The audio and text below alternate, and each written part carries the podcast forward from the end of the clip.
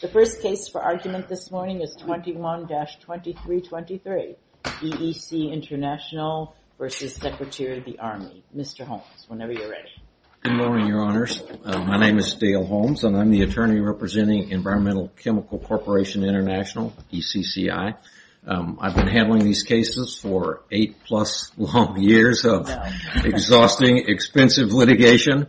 Um, I mention that because I believe it's relevant, and I'll get to it in more detail related to the Wilkins case and some of the cautions that the Supreme Court recently gave us about these kinds of jurisdictional issues being decided late in the process and the extreme waste of litigation resources that comes from that kind of a decision. So um so why don't you begin with this jurisdictional question, and you got our note or letter. Yes, yes I did, and I would gladly like to do that, Your Honor. So the Supreme Court gave us recent guidance in Wilkins v. United States on how to treat jurisdictional provisions and statutes. Um, we think that Wilkins is directly applicable um, and precedent for this court in the present appeal, and we believe it supports ECC's position for several reasons, so let me get to those. Um, based on the holding and reasoning in Wilkins, the sum certain provision that's an issue on the jurisdictional matter before us is a procedural requirement in our view and not a jurisdictional requirement that would have supported dismissal of these appeals. To decide whether or not a language in a statute, and by the way, the language we're talking about here, sum certain, isn't in the statute. Well, that's what's kind of odd. We read all of these cases, and they're talking about discerning congressional intent and looking for specificity in that intent. And here, I mean, okay, so we don't have a statute, but we do have a FAR provision that's based on, it's defining the term in the statute claim, right? Yes. So in your view, is that enough of a hook or not enough of a hook to be looking at congressional intent on the jurisdictional question?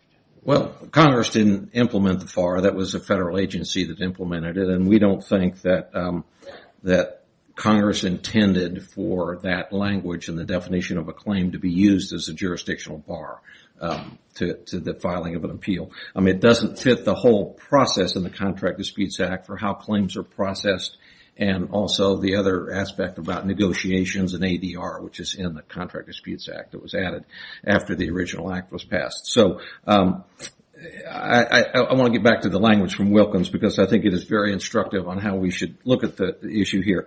Um, Wilkins says that, quote, this court will treat a procedural requirement as jurisdictional only if Congress clearly states that it is. In our view, the Contract Disputes Act does not have this language about sum certain and has no indication that the sum certain should be treated as jurisdictional. For that reason, we think that um, it's pretty clear. We have two buckets in jurisdiction, subject matter and then what the Supreme Court has been calling repeatedly in cases claim processing rule. Right. Typically, the claim processing rule, if you look at all the cases, it's usually the time limit.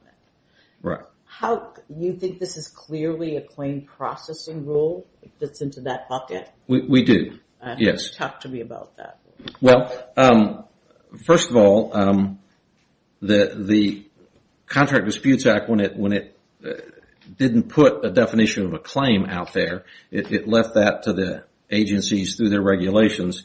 And, um, you know, we just don't think that a requirement for a particular dollar amount is is substantive enough um, to rise to the level of you lose jurisdiction. Um, by the way, we think and we we think we've proven that we actually did give a sum certain in our claim. Okay, so let's move to the merits. Yeah. Well, firstly, if we decide this is not jurisdictional, what's the next step in this case as you see it? Yes, and that was the point I wanted to raise. We think that this is a procedural rule. And obviously, in this case, the Contract Disputes Act was not followed by the government. They didn't issue a final decision. There's no evaluation of the claim by a contracting officer. I know, but we're kind of past that. Well, we are. I mean, you had your trial. It lasted like over a week, right? Two-week trial, correct. And then this motion came in a few months after that. So you've never had a decision. You do not yet have a decision on the board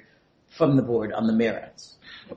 For most of the claims, yes. There was a decision on a part of the claim, actually it came to the Federal Circuit and it was decided without a problem. So if we were to conclude that there is not a jurisdictional bar, uh, do we just remand it and then the board, having had a hearing, just goes back and writes the decision on the merits hearing in this case? Is that what happens? Yes, we think that's an option. If if the board concluded that it couldn't determine the sum certain for whatever reason, again, we think the board could handle that by some kind of an order requesting the parties to address that issue and and provide exactly how. The sum is in the claim. There's you know there's multiple parts to the claim. Besides Wilkins, do you have other cases you want us to look at on the jurisdictional point? I'm sorry? Besides Wilkins, do you have any other cases you would like us to examine on the jurisdictional point? Yes, I think um, the uh, case cited in Wilkins, uh, the Supreme Court case Boechler, um, is also of relevance uh, on this issue.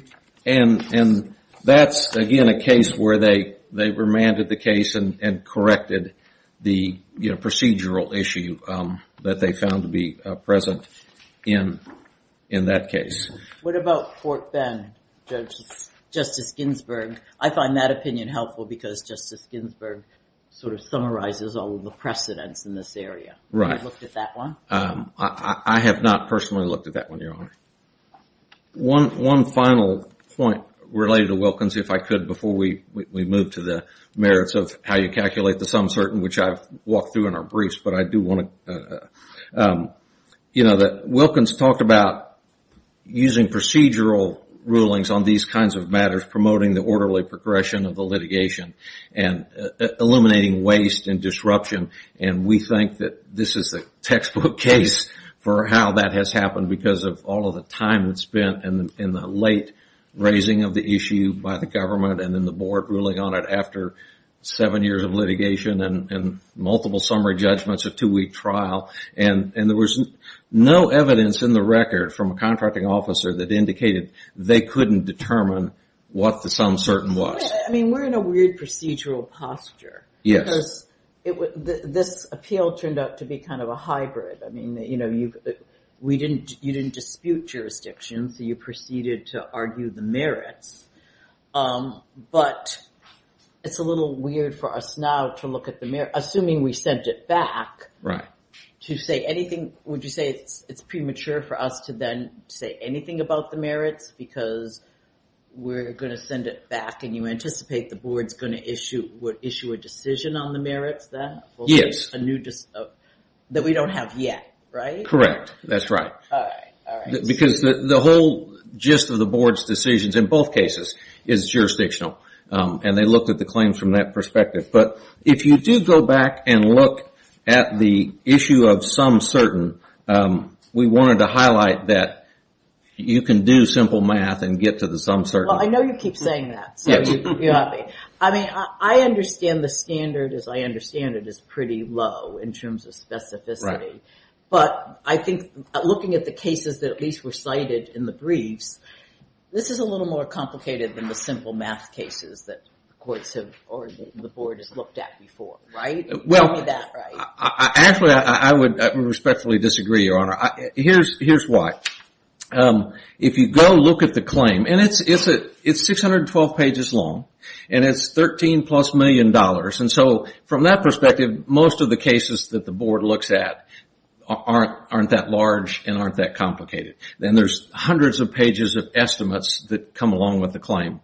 And so you do have to study the claim carefully. And it's a lengthy narrative, and it's got a lot of backup documents. So but in terms of how simple it is to look at, we listed in the claim, and there's an exhibit in the appendix that we put together, uh, Appendix 608, that pretty much does the math for you. It tells you the pages from the claims that you go to. Is that a spreadsheet, or is that something else? It was a spreadsheet, yes.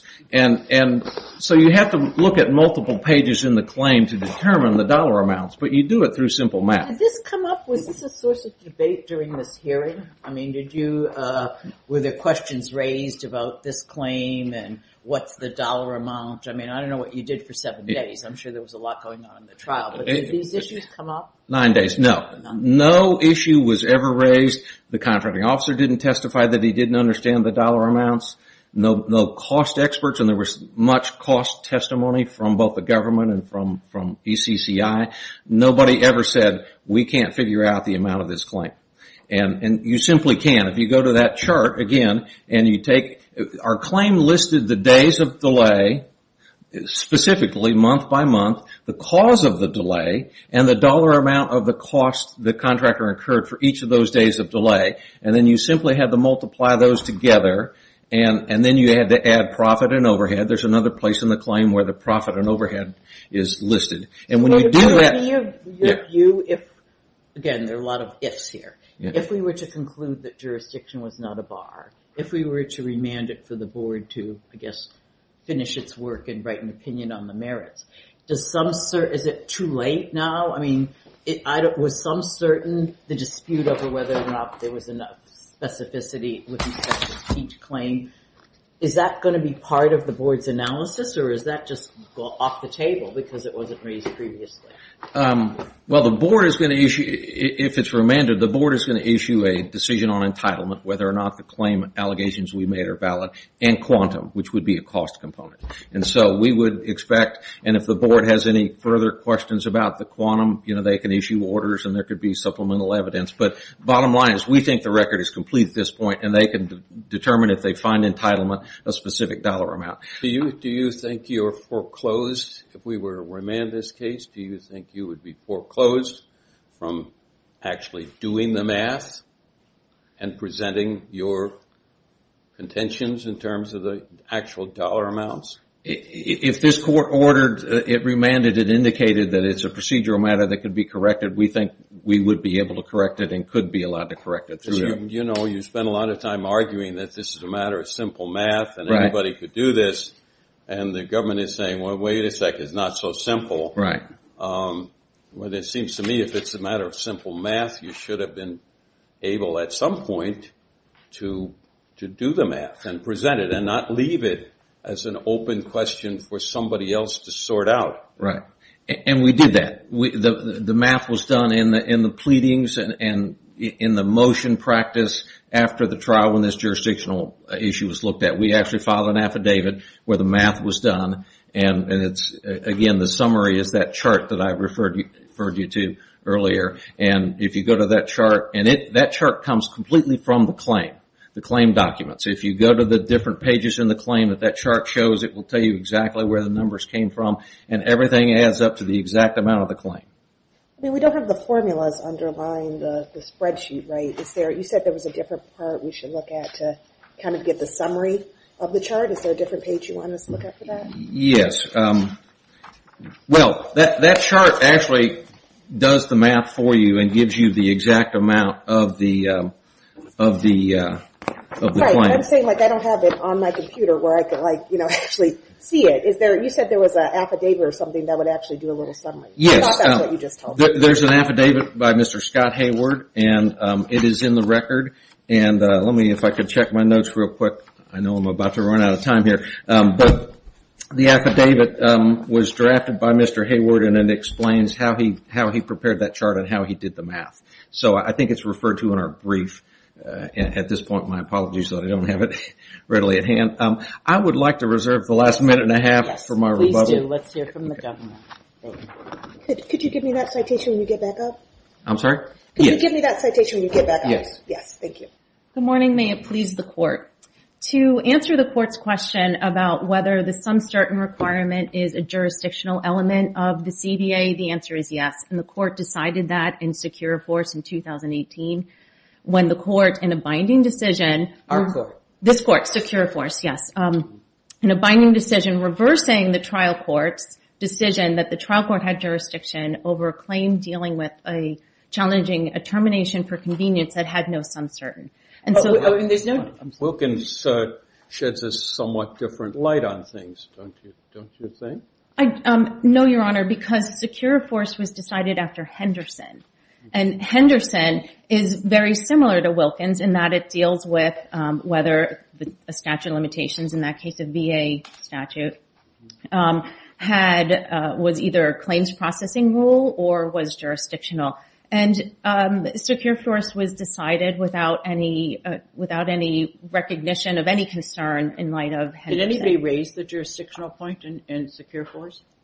That was the that was the point of the the court's holding in in Securiforce. The government appealed the trial court's finding that it had jurisdiction over a claim challenging a termination for convenience that had no sum certain in it. Let me ask you, I'm not remembering. In secure force, I mean, this case, the facts of this case seem to be a poster child for what Wilkins was talking about. Because here, we've got eight years of no early opinion, five years of settlement, a hearing, months after the hearing, not a peep about jurisdiction, and then jurisdiction comes in at the end. And that's kind of what the Supreme Court has been telling us in some of the recent cases. Like, this doesn't make a lot of sense for judicial efficiency or fairness to the litigants. And so we ought to take a careful look. So let's leave Securiforce as us. And no matter how right or wrong we are, it doesn't matter if the Supreme Court seems to be telling us we're wrong about that. So whether we were whether we were right or wrong is, so why don't we talk about what the Supreme Court requires? Take Securiforce off the table and tell us what the Supreme Court would do with a case like this. So the trend at the Supreme Court has been uh, focusing on uh, statutes and uh, rules that have time limitations. And this, the CDA and the sum certain requirement is nothing like those cases. But not all of them. You're right. I mean, most of them, but not all of them. So is your argument, Uh, do we have one, two buckets, subject matter jurisdiction and claims processing rules? And one, do you agree that there are two buckets? And two, are you telling us then that this is the subject matter jurisdiction bucket and not the claims processing rule bucket? The Wilkins and Henderson and the cases that are, um, those cases are primarily about timelines and time limitations.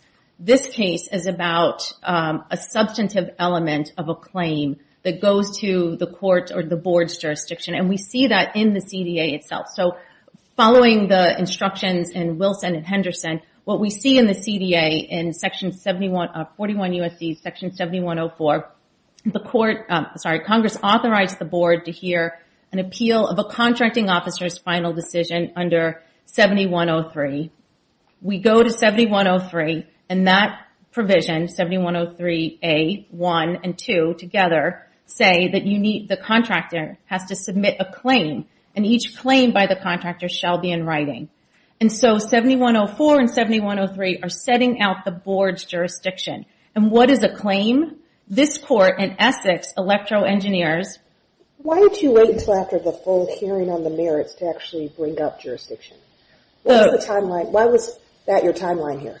The the jurisdictional issue came to the forefront when two months, I'll actually back up a little bit. In 2019, the board held that ECCI's claim, delay claim based on security changes was not cognizable. That any security changes that took place at the project were not a government caused delay. And a year later, they're getting ready for trial and ECCI produces a new expert report that doesn't claim any delay days because of the security changes. This is a huge shift from what was presented in the claim. And that caused the court to go back and say, wait a minute, what's going on? And that's when the court, during post-trial briefing, they didn't delay the trial, but during post-trial briefing, post-hearing briefing, raised the question of the board's jurisdiction. So it was, and it's that kind of concern that is what uh, requires there to be sum certain. And when we look, again, back at the statute, when we look- Let me ask you, I mean, mhm. I understand that you went through the idea of the statute says claim and then the presumably you've been delegated the ability or the right to define, to put some clothes on the claim issue. But there's nothing, in the Supreme Court's opinions, at least the ones that I've read, all, I mean, this has come down, this change has come down. The only thing we're looking at is congressional intent at what Congress said.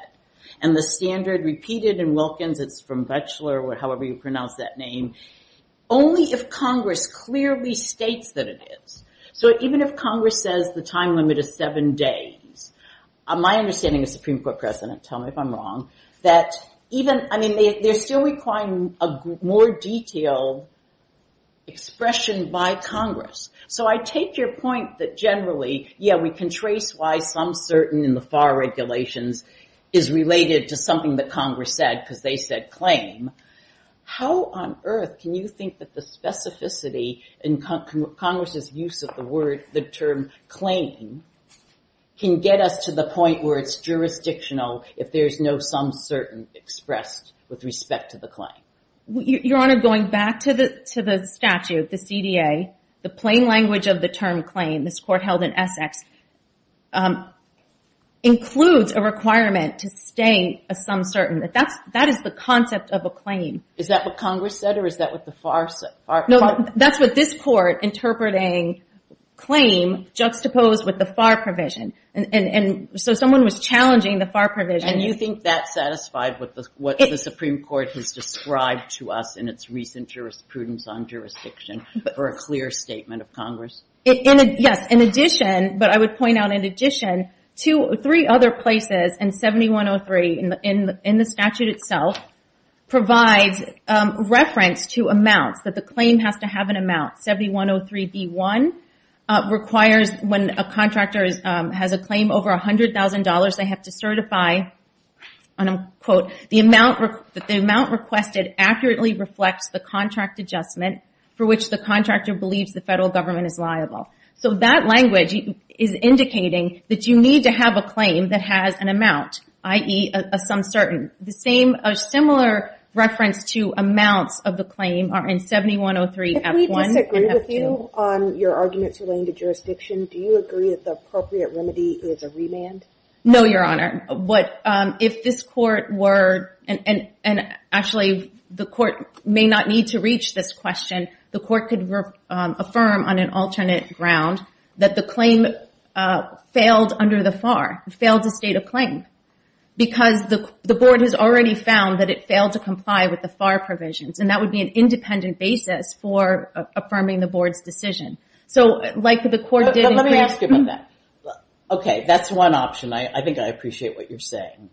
But if the alternative is, we tell the board, you gotta they didn't, they had an eight day trial, a nine day trial, and they didn't write an opinion.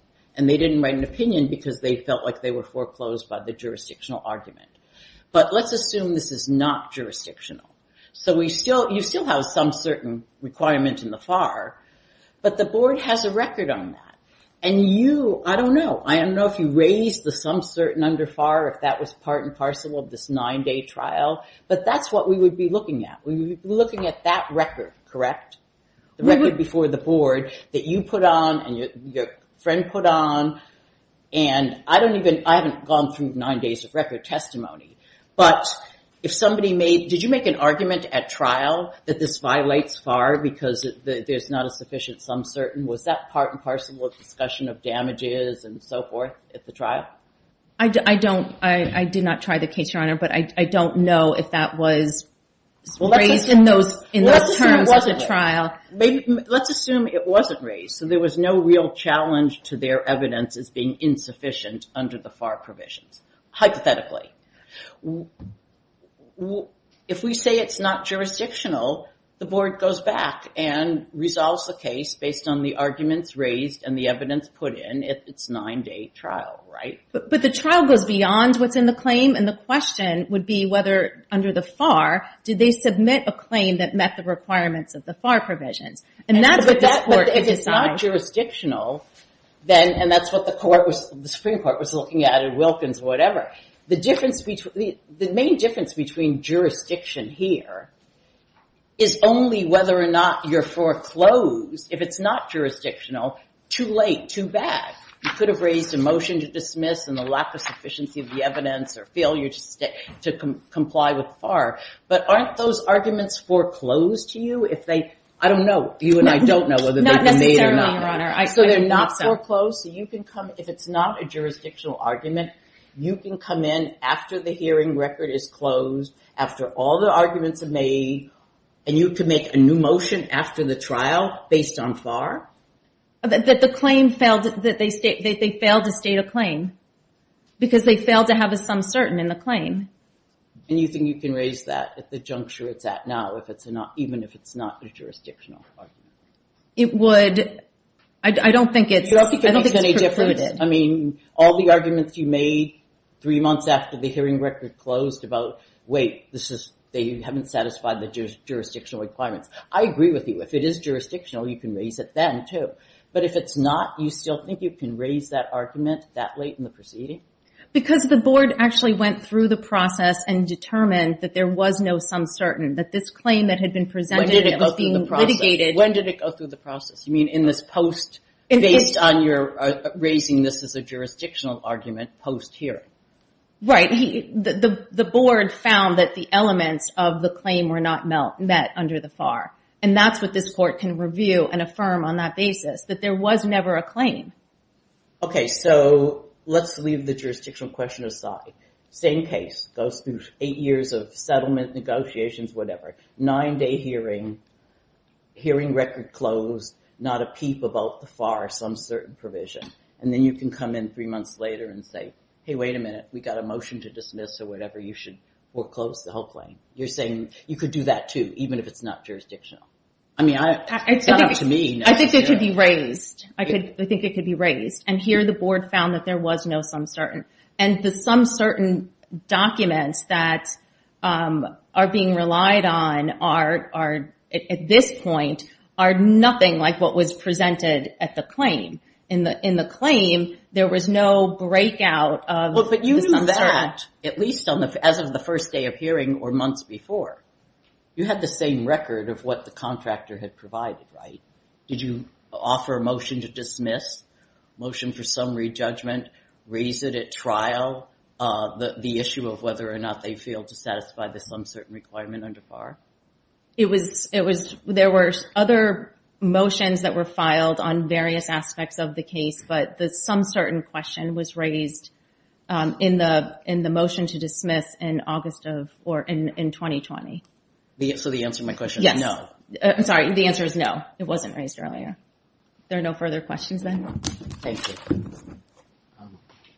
I think I just have about a minute and a half, but I did want to uh, cover two or three real quick things in rebuttal and also provide uh, your honor uh, with the citation. The um, pages in the appendix where the affidavit and the explanation are, I would cite appendix 578 and then additionally 597 to 603. And I think those are the explanations for doing the math. Um, on the sum certain issue, I was at the trial um, the entire time. Uh, the words sum certain were never uttered by a lawyer, a witness, or the judge during that trial. Was FAR provision dealing with sum certain, I mean, did they use the FAR provision as opposed to using the term? It was, the FAR provision was never mentioned. The words sum certain were never mentioned. It was not an issue. Was there an argument made about the lack of specificity with respect to the um, charges, the individual charges of the claim? No. There was extensive cost expert Do testimony. you know enough about the procedures that the board follows as to whether or not procedurally they would still have the authority or the ability to reopen the record uh, or to entertain a motion to dismiss a month after hearing? I mean, let's put ourselves back in a situation. Uh, the board certainly has procedures where they can open a record if they feel like they need additional evidence um, to address any of the issues before them. And that happens. I've uh, been board practicing for 40 years. But they clearly would have had, there were plenty of opportunities starting years ago for the government to have raised these issues, correct? Absolutely, Your Honor. I think that's a very good point to end on. Before you... Okay, yeah, and we're out and I'm okay if we continue. Right before you end, so I was like, don't leave me yet. Um, yeah, that made me laugh. Uh, so if we were to find that this is um, not jurisdictional, do you believe these sum certain issues can be raised if we do go ahead and do a remand? If the government wanted to have that addressed, I think the board absolutely could could issue an order and and have additional evidence, additional briefing to address sum certain and and answer any questions it might have if sum certain related to the decision they were issuing on the merits. That absolutely can can be done. And I know we're about to start the second appeal. Well, yeah, we got to end this one before we. Okay. Okay. Uh, Thank both sides and the case is submitted.